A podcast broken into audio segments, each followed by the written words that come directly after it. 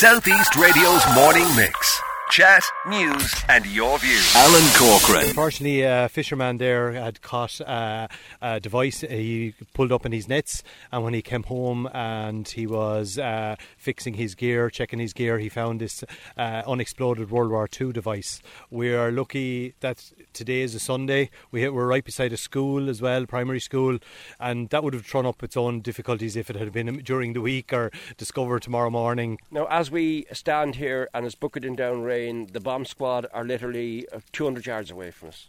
That's right, yeah. So they have come now, and um, I, we have the scene kept, and they will take over the scene now and deal with it, and they will take whatever measures they deem necessary to to, to deal with the device, which I have they have confirmed is is is a real uh, World War II device. Southeast Radio's morning mix. Chat, news, and your views.